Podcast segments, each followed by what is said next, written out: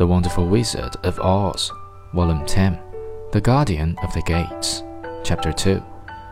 So the lion being fully refreshed and feeling quite himself again, they all started upon the journey, greatly enjoying the walk through the soft, fresh grass.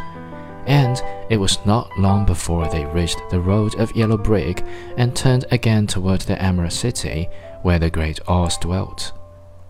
The road was smooth and well paved now, and the country about was beautiful, so that the travelers rejoiced in leaving the forest far behind, and with it the many dangers they had met in its gloomy shades. Once more they could see fences built beside the road, but these were painted green. And when they came to a small house in which a farmer evidently lived, that also was painted green.